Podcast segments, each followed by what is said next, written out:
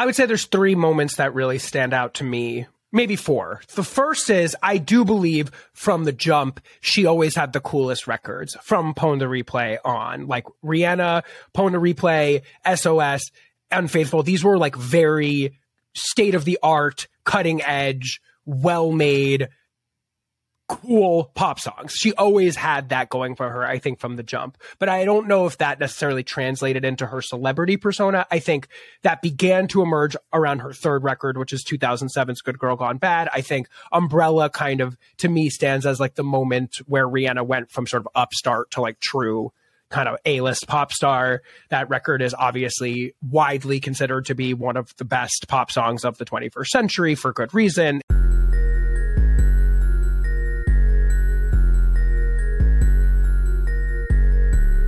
Hey, welcome to the Trapital Podcast. I'm your host and the founder of Trapital, Dan Runcie.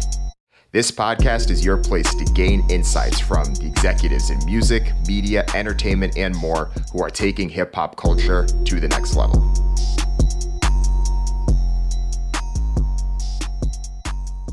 Today's episode is a Super Bowl special. This is all about Rihanna, the halftime show, and how this show has evolved over the past few years. I was joined by DJ Louis XIV, who is the host of the Pop Pantheon podcast, and him and I talked all about what do we expect from Rihanna. This is the first big music thing that she's done in quite a few years.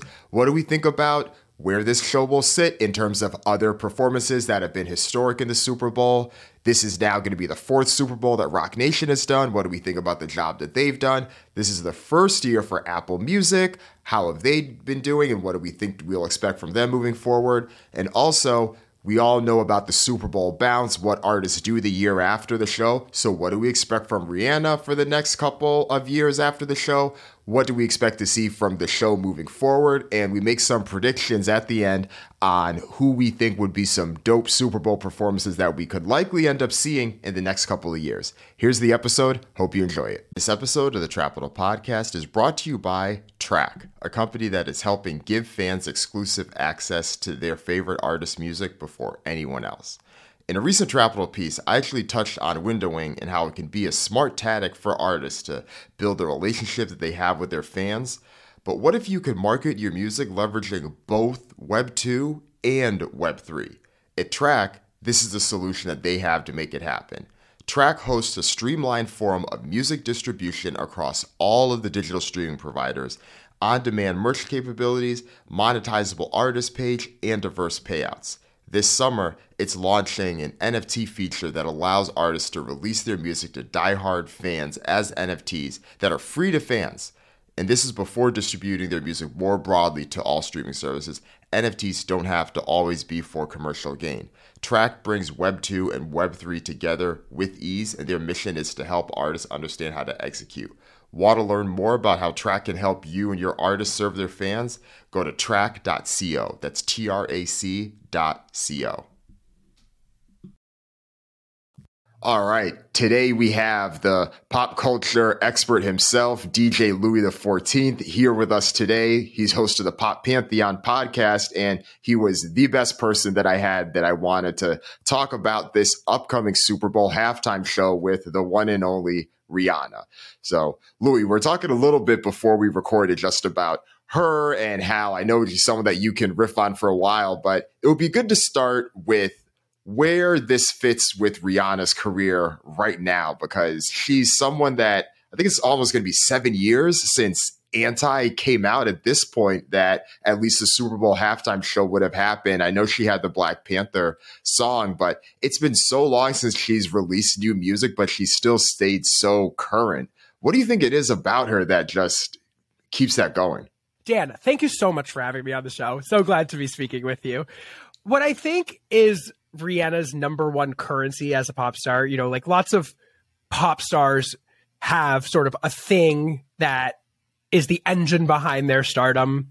You know, for someone like Taylor Swift, for instance, I would say it's her songwriting chops. That's like the thing that everybody turns to about her. For Beyonce, it's kind of her epic performance abilities. Like, not to say they don't have other attributes that, you know, are working towards their success, but they're sort of like a main thing with all of them, I tend to think. And to me, Rihanna's has always been her cool factor. Like Rihanna is the coolest pop star of her generation and she's never been the most traditionally talented at any of like the musical aspects of all of it like she's not like a generational songwriter she's not a particularly like gifted dancer you know she's a very distinctive but not traditionally powerful vocalist necessarily. So Rihanna's thing has always been that she is genuinely cool, like in a way that isn't put on or try hard in any sort of way.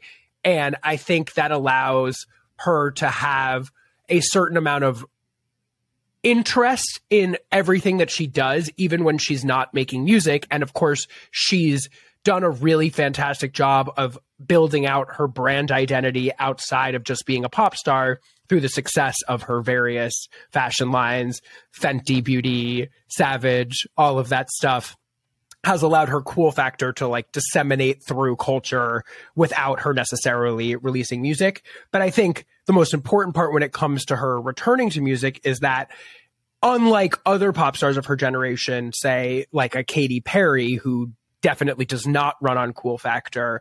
I think that Rihanna is appealing to pop's core fan base, which has shifted out of her specific generation. So, like, since Rihanna's released new music, like, there's an entire new generation of pop fans that are now like the kind of core center of pop music that were very, very young last time that she released music. But I think Rihanna's cool factor I guess my hypothesis is that Rihanna's cool factor can allow for her to potentially be someone that they'd be interested in engaging with on new music in a way that they wouldn't for somebody like Katy Perry or even someone like Lady Gaga or even someone maybe even like Beyonce. I think that her cool factor creates the circumstances where perhaps people will still be engaged and interested in her releasing new music despite the fact that it's been such a long time. When do you feel like that cool factor emerged? Because I agree with you. I think there is something intrinsic about her that just pulls people in. And thinking about her career, it's almost been 20 years now. She came on the scene as a teenager. And of course, I think that in the early years, we do start to see a bit more of the record label created person, and you don't see as much of the personality. But over time, you start to see that. When do you think that shifted where it was like, oh, here is the Rihanna that is showing us why she's the shit and other people aren't quite at that level. I would say there's three moments that really stand out to me. Maybe four. The first is I do believe from the jump, she always had the coolest records from Pon de Replay on. Like Rihanna, Pon de Replay, SOS, Unfaithful. These were like very state of the art, cutting edge, well made, cool pop songs. She always had that going for her, I think, from the jump. But I don't know if that necessarily translated into her celebrity persona. I think that began to emerge around her third record, which is 2007's Good Girl Gone Bad. I think Umbrella kind of, to me, stands as like the moment where Rihanna went from sort of upstart to like true kind of A-list pop star. That record is obviously widely considered to be one of the best pop songs of the 21st century for good reason. It's an incredible song and something that really allowed her specific kind of reedy, nasally voice to like shine through. And like she gave that song a life that I think even other vocalists couldn't necessarily. That was a song that famously like got passed around to Britney and Mary J. Blige and Akon and a lot of other artists. So it's really her plus this song that sort of came together and it was like her cool factor and her specific brand of Rihanna-ness that really made that song what it was. But I also think in a sort of weirdly, maybe this is like a sticky and difficult or chewy idea, but I do think in the wake of what happened between her and Chris Brown, which was obviously like a horrific public experience and, you know, a very difficult thing for her to parse through and for the public who, you know, were experiencing her at like one of many zeniths of her career, her experiencing this huge public, you know, incident with her boyfriend. I think the way that she emerged out of that as this kind of like titanium, no fucks given sort of brand of like pop heroine or anti heroine in some ways. I think that was the moment in which like the Rihanna persona really crystallized, like somewhere between rated R and loud and and the kind of cavalcade of albums and songs that came after that she emerged as this very specific brand of turn of the 2010s pop star who was kind of like middle finger in the air, like kind of gave off the air of like, I'm not even trying that hard, but like everything I do is amazing. Like that was another thing about her that I think really like codified her pop star. Every pop star is working really hard. It's a very hard job, so I don't want to make it sound like she's not doing that. But there was a way in which she made it feel like she wasn't even kind of trying and like everything she did was a smash even though she was kind of like casual about it. She never gave off the air of someone that was just like gritting her teeth and working really hard in the way that like a lot of pop stars can seem. So i think it was those combination of factors around that time oh 9 10 11 that like the full embodiment of the rihanna like pop heroine slash anti-heroine i don't know exactly how to frame that came into full like being at that point.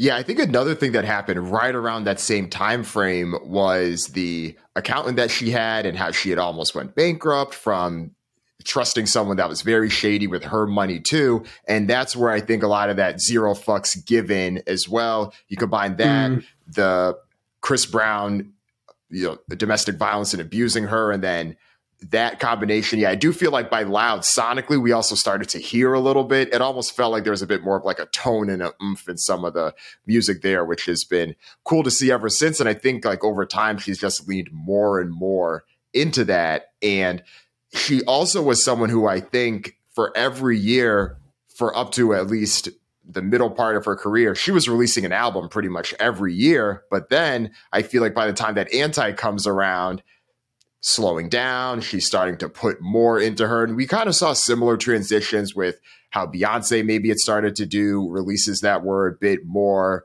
you know, less of the general here is what you're getting, but no, let me be a bit more myself and tap into something like what we saw with Formation and the self titled. I think you started to see that a bit more with Rihanna. And I feel like this kind of lines up with it as well. And I think another piece that I think about with her too is social media and just how we saw another side of that personality with just a bit how cutting and how, you know, direct she can be with people, whether it was her online back and forth with Ciara, or even I think there was one of the Kardashians, or maybe it was like Kendall Jenner had said something about, oh, I hope that mm-hmm. I hear this song played at the Rihanna concert. And then she's just like, then don't come if you don't want to hear that song. Yeah. And little things like that. Mm-hmm. It's just like, okay, all right, here we go. You know, throwing a little spice everywhere and slowly making people realize that this is who she is.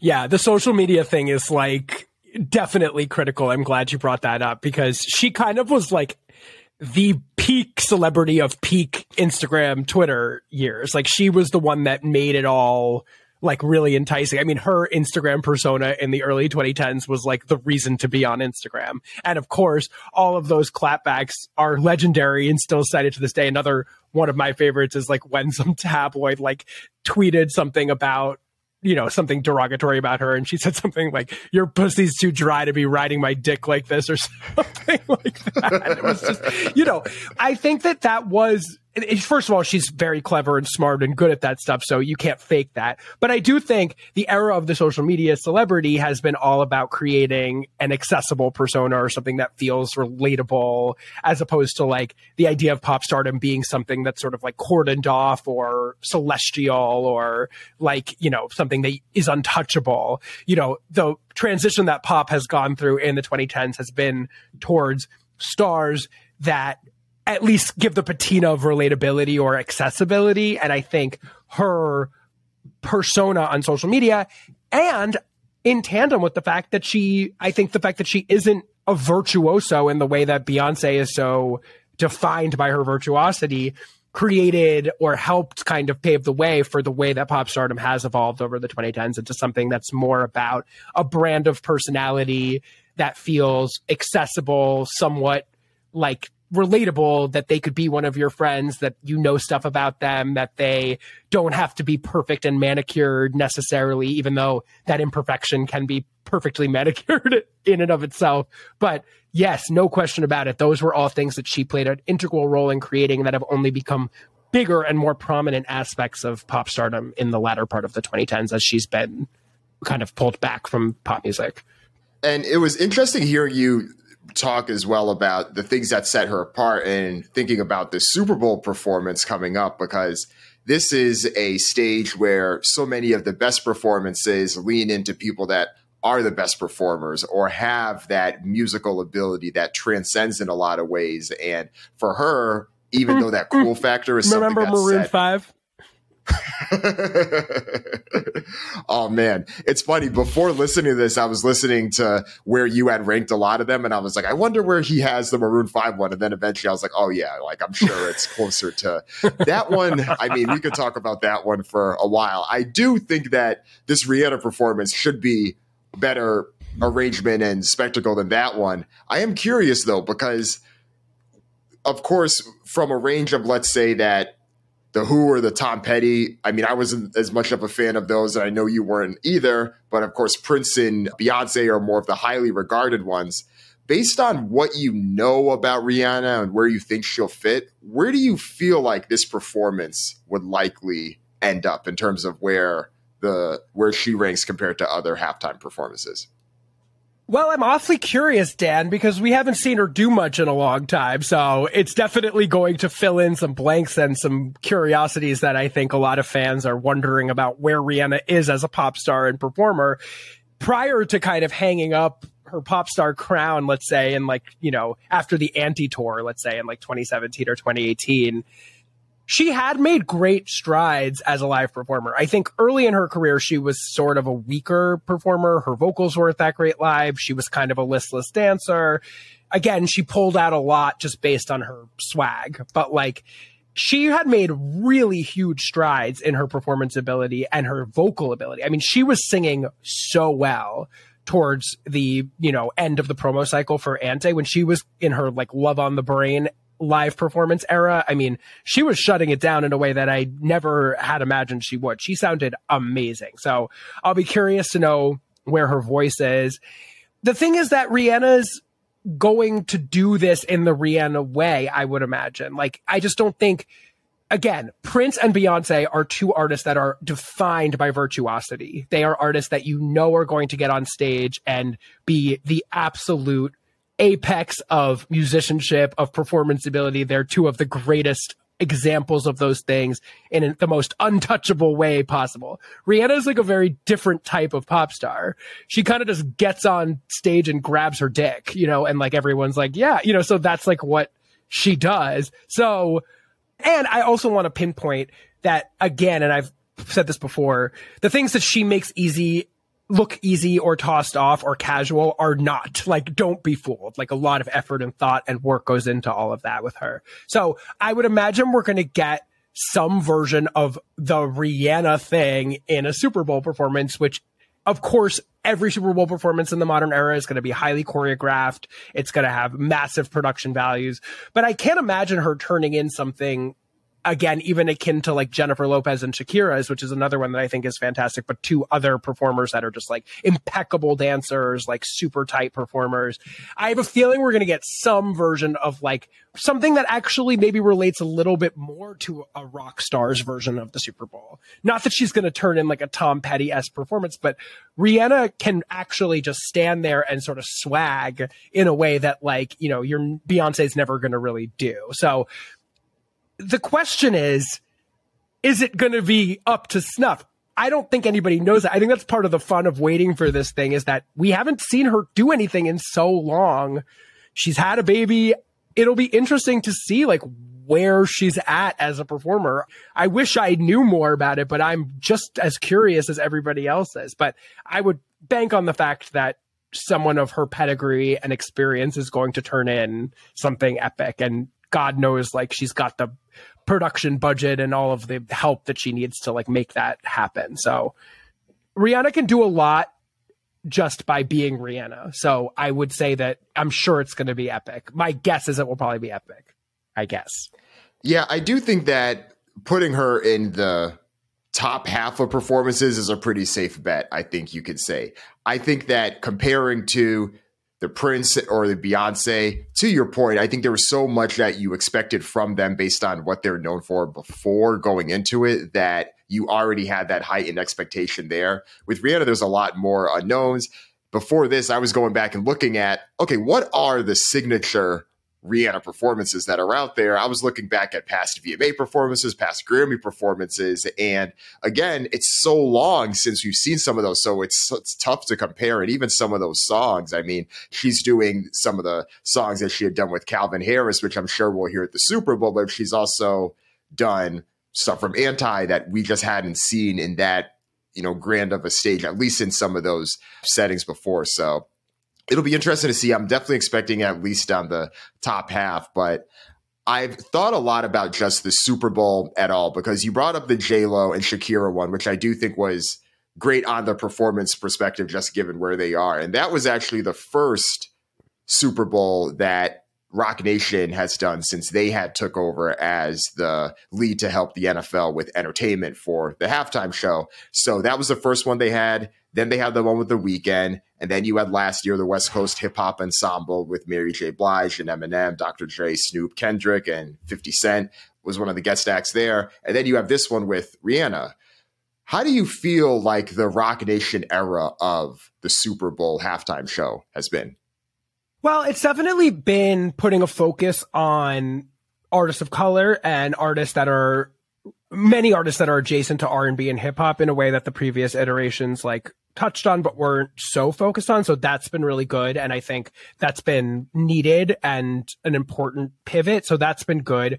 I think the j-lo and shakira super bowl halftime show is one of my all-time top favorites. I think it was absolutely spectacular. They were both incredible and they both managed to make their like two six minute sets that they had to split up like feel comprehensive in this way that I was just like floored by. It was just every moment of that was thrilling. So I loved that one. I did not care very much for the Weeknd's performance. I thought I've never found him to be an incredibly compelling live performer, and I felt the same way about his Super Bowl performance. It just didn't do that much for me, but I think he was an, a good choice. I mean, he's a massive superstar. He certainly deserved the slot and it made sense.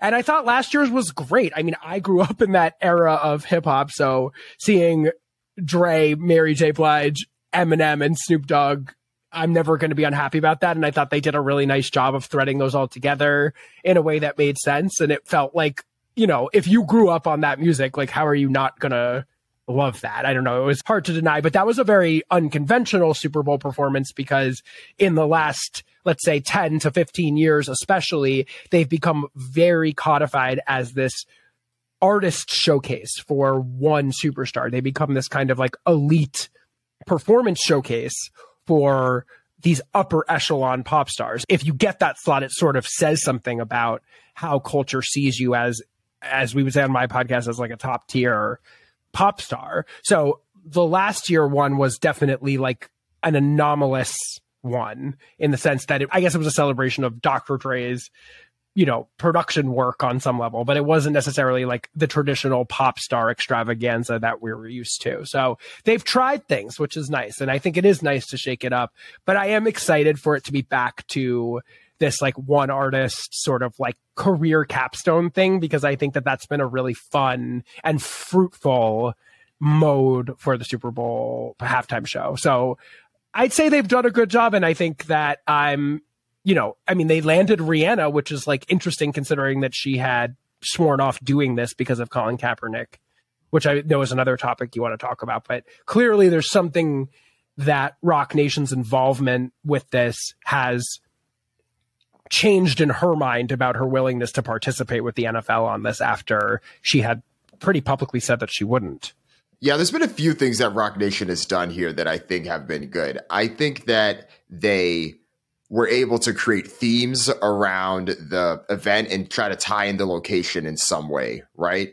They had the Super Bowl right, right, right. in Miami, so they went deep. On okay, how can we get more music involved with Latin culture? Even though J Lo herself is not from Miami, that was the tie-in there with her and Shakira. And I know that after watching J Lo's right. Netflix documentary, she was upset about the fact that she yeah. had to share the stage, not against Shakira, but just kind of like you said, the past decade before that was this is a capstone on a singular pop star, and then here you have J Lo, and now she has to share the stage with someone else. I know she was upset about that, but which I still she think it very was, easily could have done. She very easily could have done that. Oh, I just yeah. want to put that out there. Like J Lo oh, definitely Oh, yeah. could have held down a 13 minute halftime show by herself. I think so too. I mean, we've just seen her perform at all these different settings and so many hits and people could have issues with her as a vocalist or things like that, but in terms of the performance, it was top notch. So I'm with you on that one. And then with the Weeknd one, I do think that's the weakest of the ones, and there was less of a tie. And I forget the location of that Super Bowl specifically, but I know that he had a huge year. It was the middle of the pandemic, and the only person that was really like, you know, elevating as a superstar in the pandemic to a new level was him. So I understood that.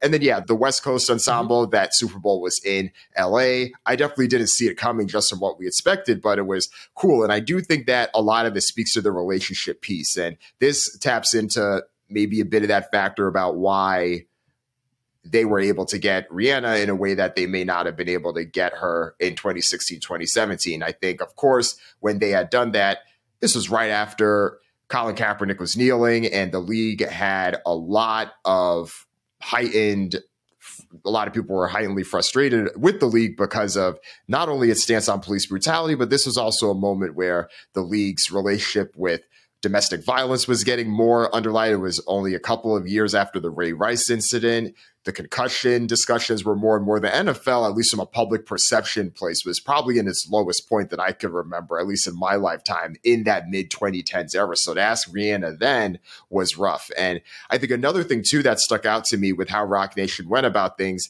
Jay Z had said this in one of the press conferences that the NFL would ask three of these artists at the same time if they wanted to do the show. So then if someone comes back and then mm. someone says yes before, then now you have to go rescind the offer to the other person that said yes, which is a very bad way to go about this, especially if you tarnish relationships with things like that. So I've always kept that in my mind. Like if there's certain artists that haven't done it yet and you're like, oh, why hasn't this artist done it? Part of me wonder is it because they like asked three people to do it and then two of them said yes and then now they need to go you know renege on a deal with someone so i knew that jay-z was very deliberate about we ask one person at a time and then if that person says yes then great. But if that person says no, then you move on to the next person. It sounds so obvious, but that's how they did it. And at least I had heard close to some sources that told me that Rihanna was the first choice that they had for this year. And then she said yes. So that was cool to see. And yeah, I mean, I think it speaks to it as well. Jay Z obviously had signed Rihanna to her first record deal with Def Jam. She was with Roc Nation after that. They've always been in in business together. So it was it was cool to see. Well, I think part of the problem too is that there's like we're running out of these superstars who are deserving of this capstone performance. Like there really only is like a handful of those super super top tier pop stars that haven't done it at this point. It's like Rihanna was an obvious one. Taylor is obviously one that's sitting out there. I'm sure Ariana could probably do one at this point. There's like a handful of them Drake. left in the mix, but like Drake, Drake absolutely. But there's not that many. And, you know, there's a whole, you know, extra conversation we could be having right now about the state of pop stardom and how we aren't minting superstars in the same way that we used to do it. But I think that was another reason why perhaps they felt the need to shake up the format a little bit, including with last year and maybe even with the Shakira and JLo one and find ways to like do other versions of this because there really aren't like we've burned through the like A-list pop stars, really. Like a lot of them have already done this. So it'll be interesting to see if they continue to kind of like mix it up or like, you know, hopefully like Billie Eilish and Lil Nas X and Olivia Rodrigo like just really turn it out over the next four or five years so that they're ready like, you know, in the mid to late 2010s. 2020s to take over for the Super Bowl halftime show life. I don't know. We'll see. But maybe we are going to get like more of these different themed ones or mix mix and mashups. I mean, that's how they used to be. Like in the early 2010 early 2000s when MTV was doing them prior to Janet's situation, they were doing these kind of like huge ones. Like people don't remember, but like Janet's Super Bowl performance was not like the ones that we get now from superstars, even though obviously she could certainly have done that she did two or three songs. Really, you had Nelly and Kid Rock and I mean Justin Timberlake, a panoply of other artists were involved in those shows. So they used to be more of like a smorgasbord, or at least sometimes they would be kind of like these conglomerations of sometimes very loosely connected stars. There was one Did year you like those MTV Shania halftime shows? No doubt. I mean, they were incredibly chaotic. Like, I just think that they were so random. But yeah, I mean, they had their own charms. Like, there was the one year that was like Aerosmith and Britney and NSYNC Yep. and Nelly and. I mean, they were fucking weird, but like they had their own charms, I guess. But just a different kind of show, I guess. Yeah, going back and watching some of those, the fact that Nelly did two Super Bowls is impressive. it's so just weird. thinking about that moment, right? But The two Super Bowl clubs is like Justin Timberlake, Beyonce, and Nelly. I know, right? And maybe Tony Bennett did like one or two from the older ones, if I remember Right. correctly. But yeah, No, It's a now the '90s club. ones are fucking psychotic. The '90s ones are like out of their minds, truly. Like Chaka Khan, I think, like doing like Indiana Jones and Indiana, Jo- eh, like it was like psychedelic fever dreams, or maybe it's Patti LaBelle, not Chaka Khan. Patti LaBelle doing Indiana Jones. Like themed Super Bowl halftime performance is one of the weirdest things I've ever seen in my life. man. And it just makes you think about how far this show has come along. And I think too that even if we see these ensembles, I like the fact that there will be a bit of a theme to them moving forward. And I think there are so many creative things you can do. And I'm also curious to see how the show will continue to shape with the sponsor that's leading it, because I feel like that's another element to this. This is Apple Music's first year as the primary sponsor for the show after Pepsi had had it for the past decade. And we knew that Pepsi chose not to renew. They wanted to put more money into digital, and Apple was willing to pay more for the show. And I know that a lot of these streaming services are trying to get into the live stream business.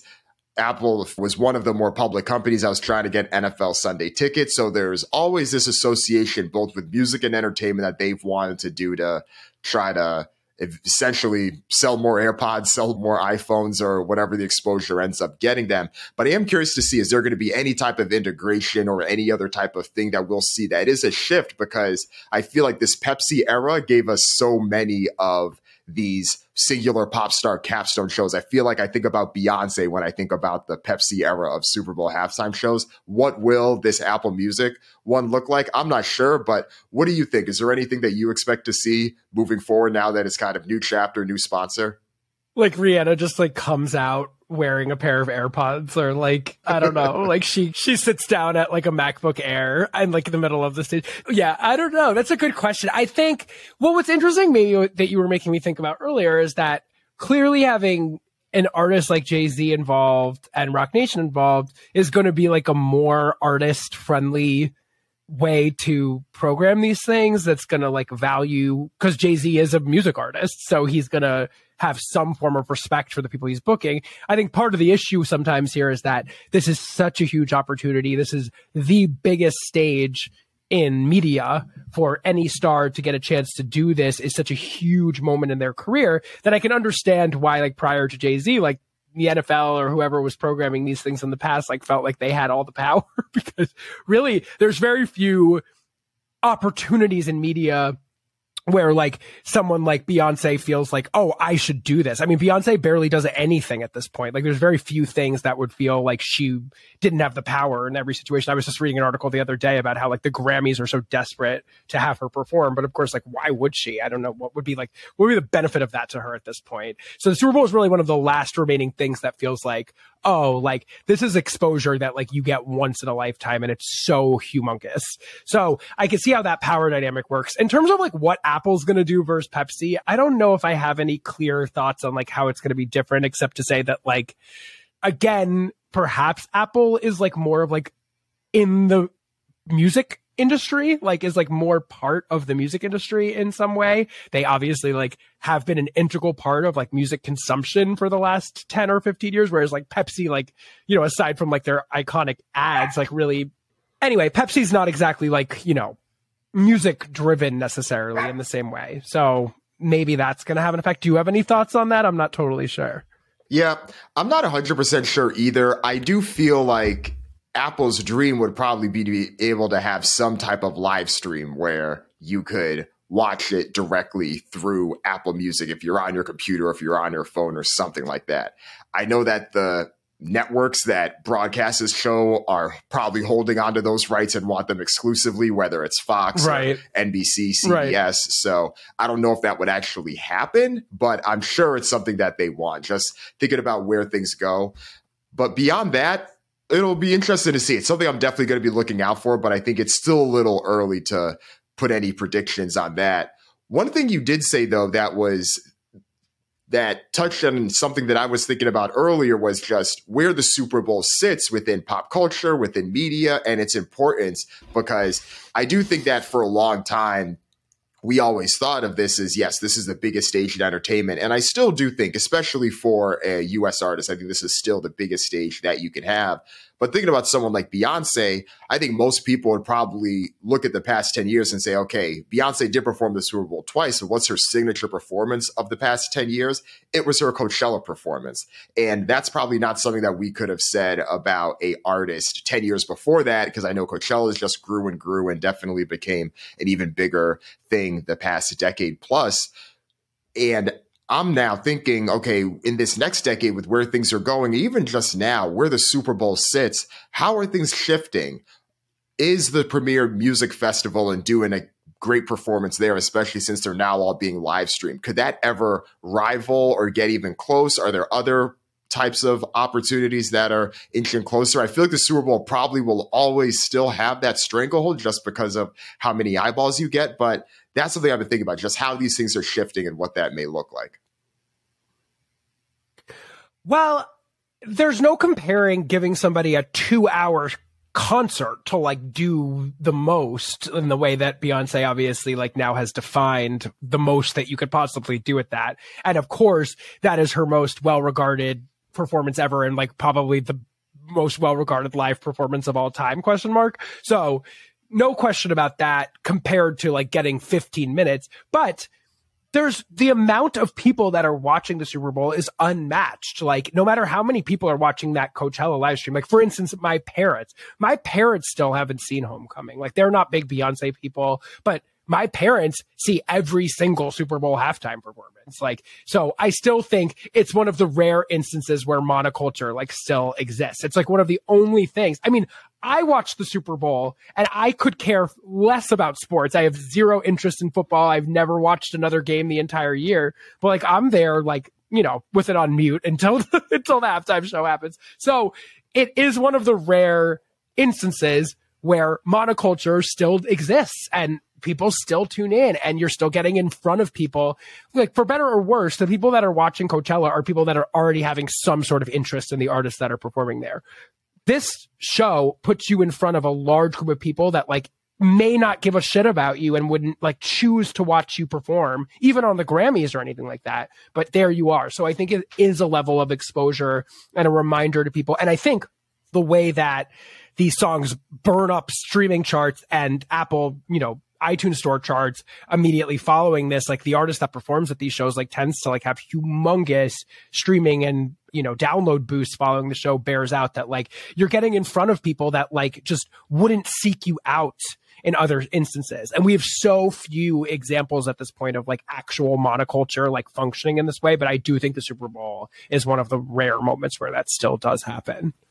Yeah, no, you're right. And I think too, just thinking about how media has changed, especially since the pandemic. If anything, all the other stuff from a broadcast perspective, people are watching less and less, and that's becoming more niche in the NFL, even compared to other sports is still the dominant thing. So I think the Super Bowl, if anything, is probably just having more and more importance from that perspective. So I think it'll always be number one there. You brought up the thing about the bounce and prestige. And I mean, I think the other thing is just the prestige of the of getting chosen for it is also something really important. Like, yes, getting a Coachella True. headlining spot is like a big deal, but like people who wouldn't get Super Bowl headlining spots yet, like a Billie Eilish last year, are still going to get that Coachella slot. Like getting that right. Super Bowl slot is a badge of like honor and confirmation of your like superstar A-list legendary Hall of Fame status as a pop figure in a way that like very few other things can coordinate in this day and age, I don't think. Yeah, no, that's a good point.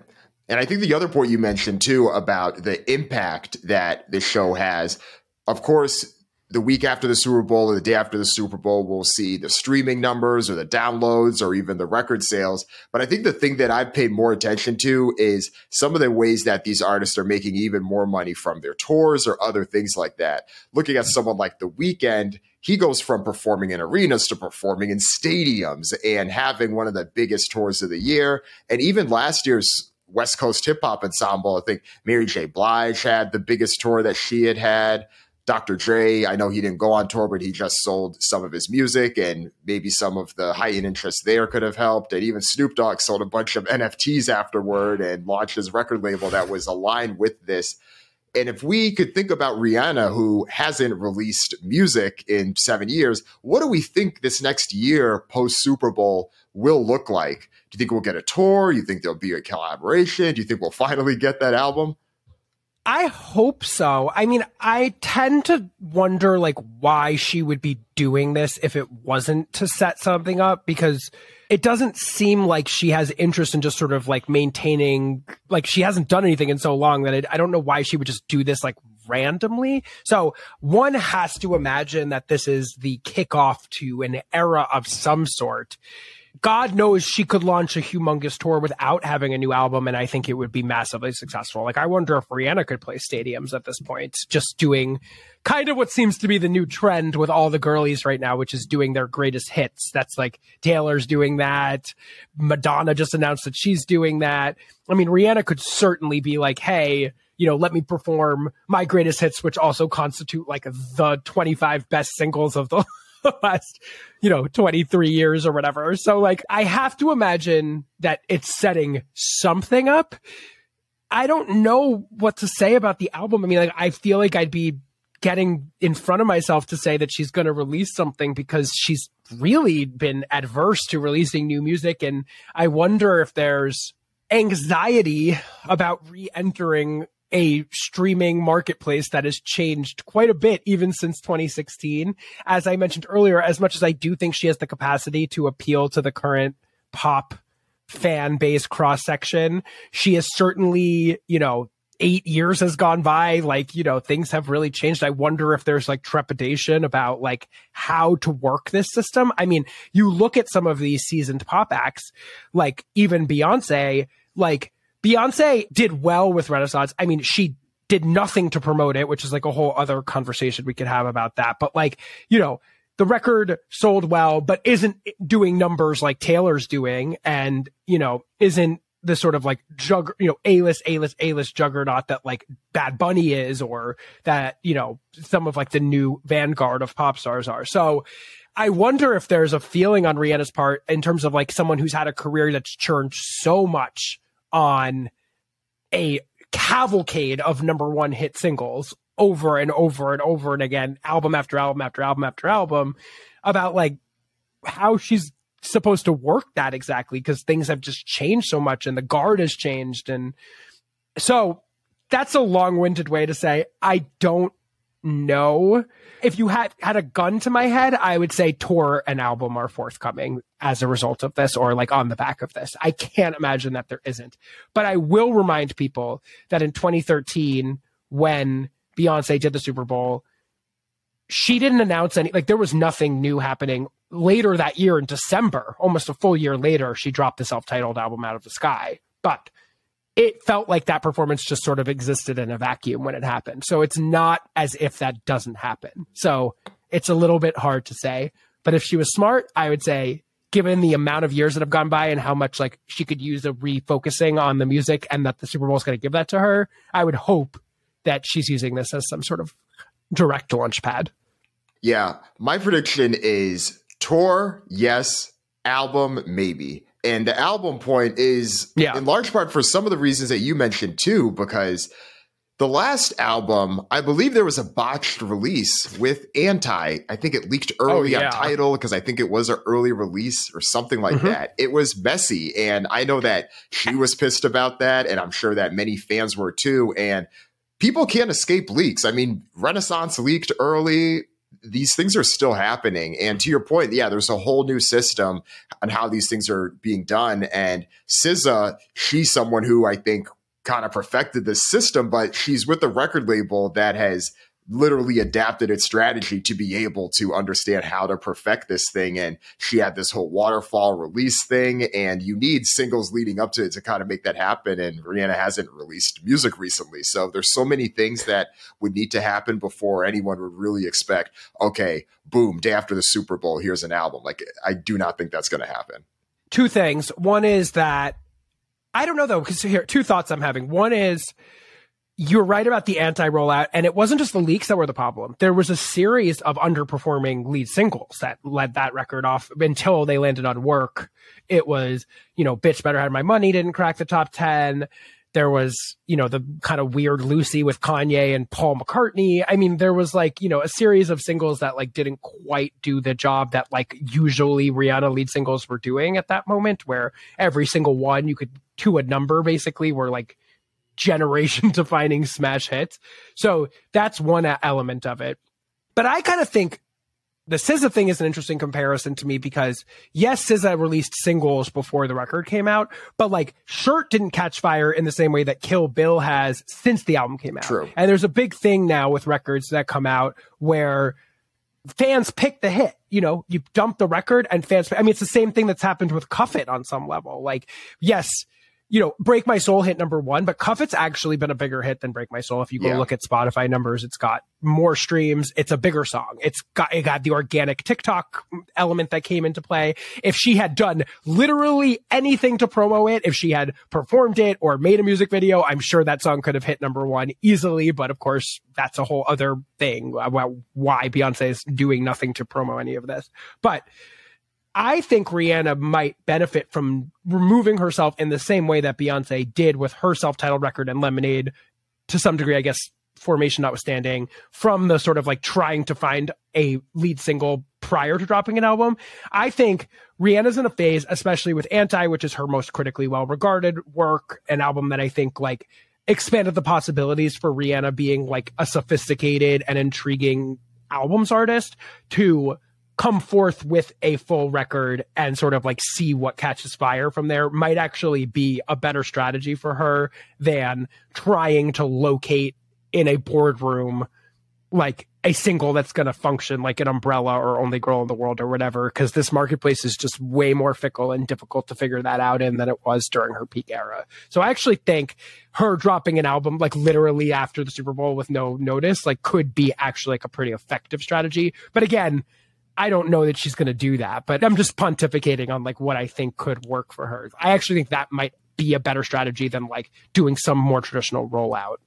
Yeah, it'll be fascinating to see. I mean, there's so many unknowns in the same way where I think even before Beyonce performed, we kind of had an idea what to expect. We don't know what to expect in a lot of ways. So I'm excited for that. But uh, yeah. Louis, before we let you go, let's make a prediction. So we talked a little bit about maybe some future ensembles that we could see or some artists that we could see perform. Who do you think will perform? I don't want to just say next year because that might be a bit too keeping it contained, but what is a artist or a mix of artists that you could see doing the halftime show in the next couple of years?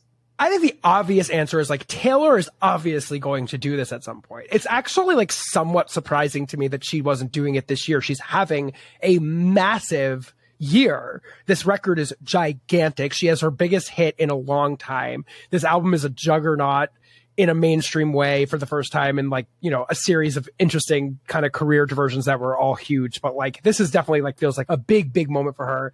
And she is such a classic super bowl artist not in maybe the Roc Nation era but she is white country you know blonde critical darling, rock bona fides, like whatever. Like, so it's truly surprising that she hasn't done it yet. Again, Ariana seems like another obvious one. At some point, I'm assuming Ariana is going to come forth with a new record. She's due. It's been, I think, two and a half years or something since her last album. So one has to imagine she's due for a new era soon.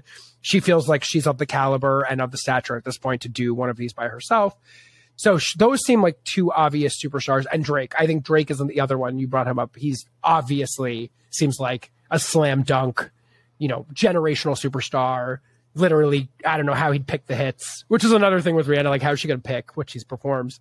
In terms of like groupings of artists, I think that's really interesting. I mean, I wonder like what a version of like the MTV format would like look like in the modern era. Like, how could you like bring a group of artists together? Again, the Dre thing was really an interesting sort of like roll of the dice on that idea.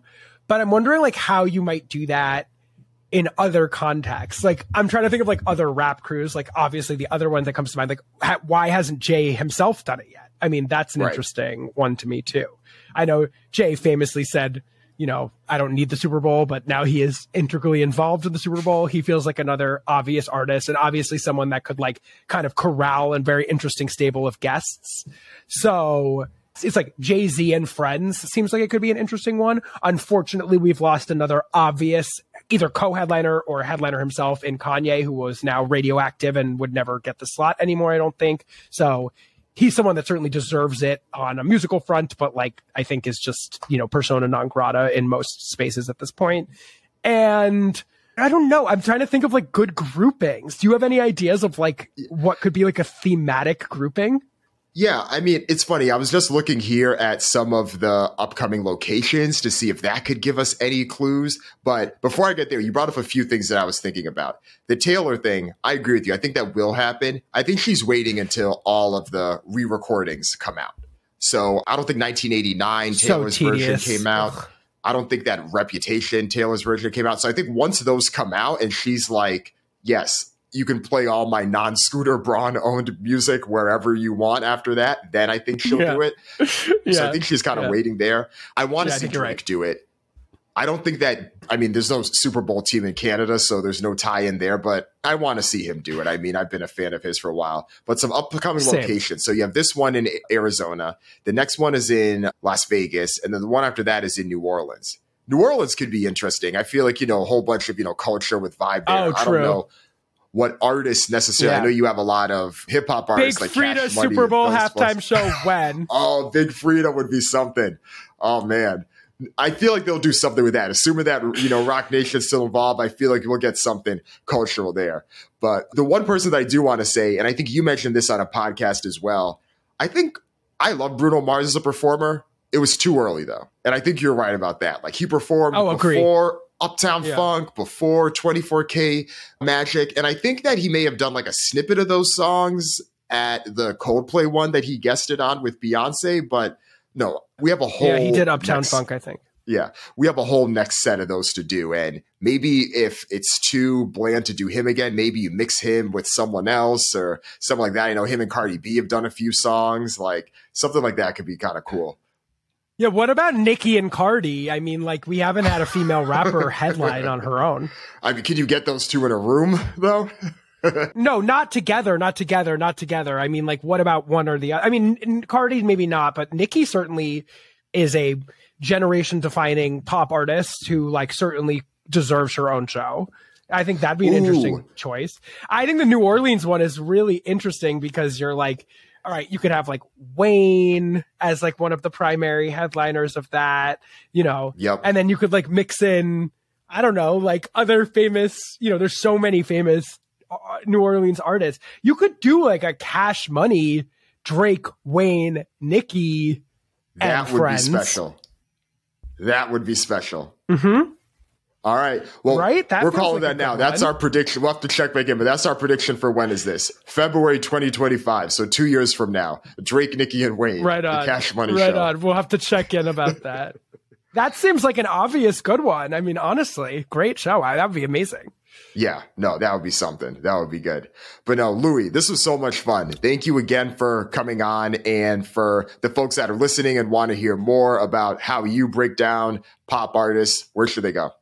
They should subscribe to Pop Pantheon wherever you get your podcasts. It's really a taxonomy of pop stardom. We take them all one by one. We have really in-depth discussions about their careers and discographies, and then we rank them in a series of tiers called the Pop Pantheon. So if you are interested in pop music, I think it's both informative and fun and smart and stupid at the same time. So if you like to talk about pop music and to overanalyze it as we do, follow us at wherever you get your podcast, Pop Pantheon. And also we're on Instagram and Twitter at Pop Pantheon Pod. And I'm at DJ L O U I E X I V on Instagram and Twitter. Awesome. Great stuff. Thank you. Appreciate it, man.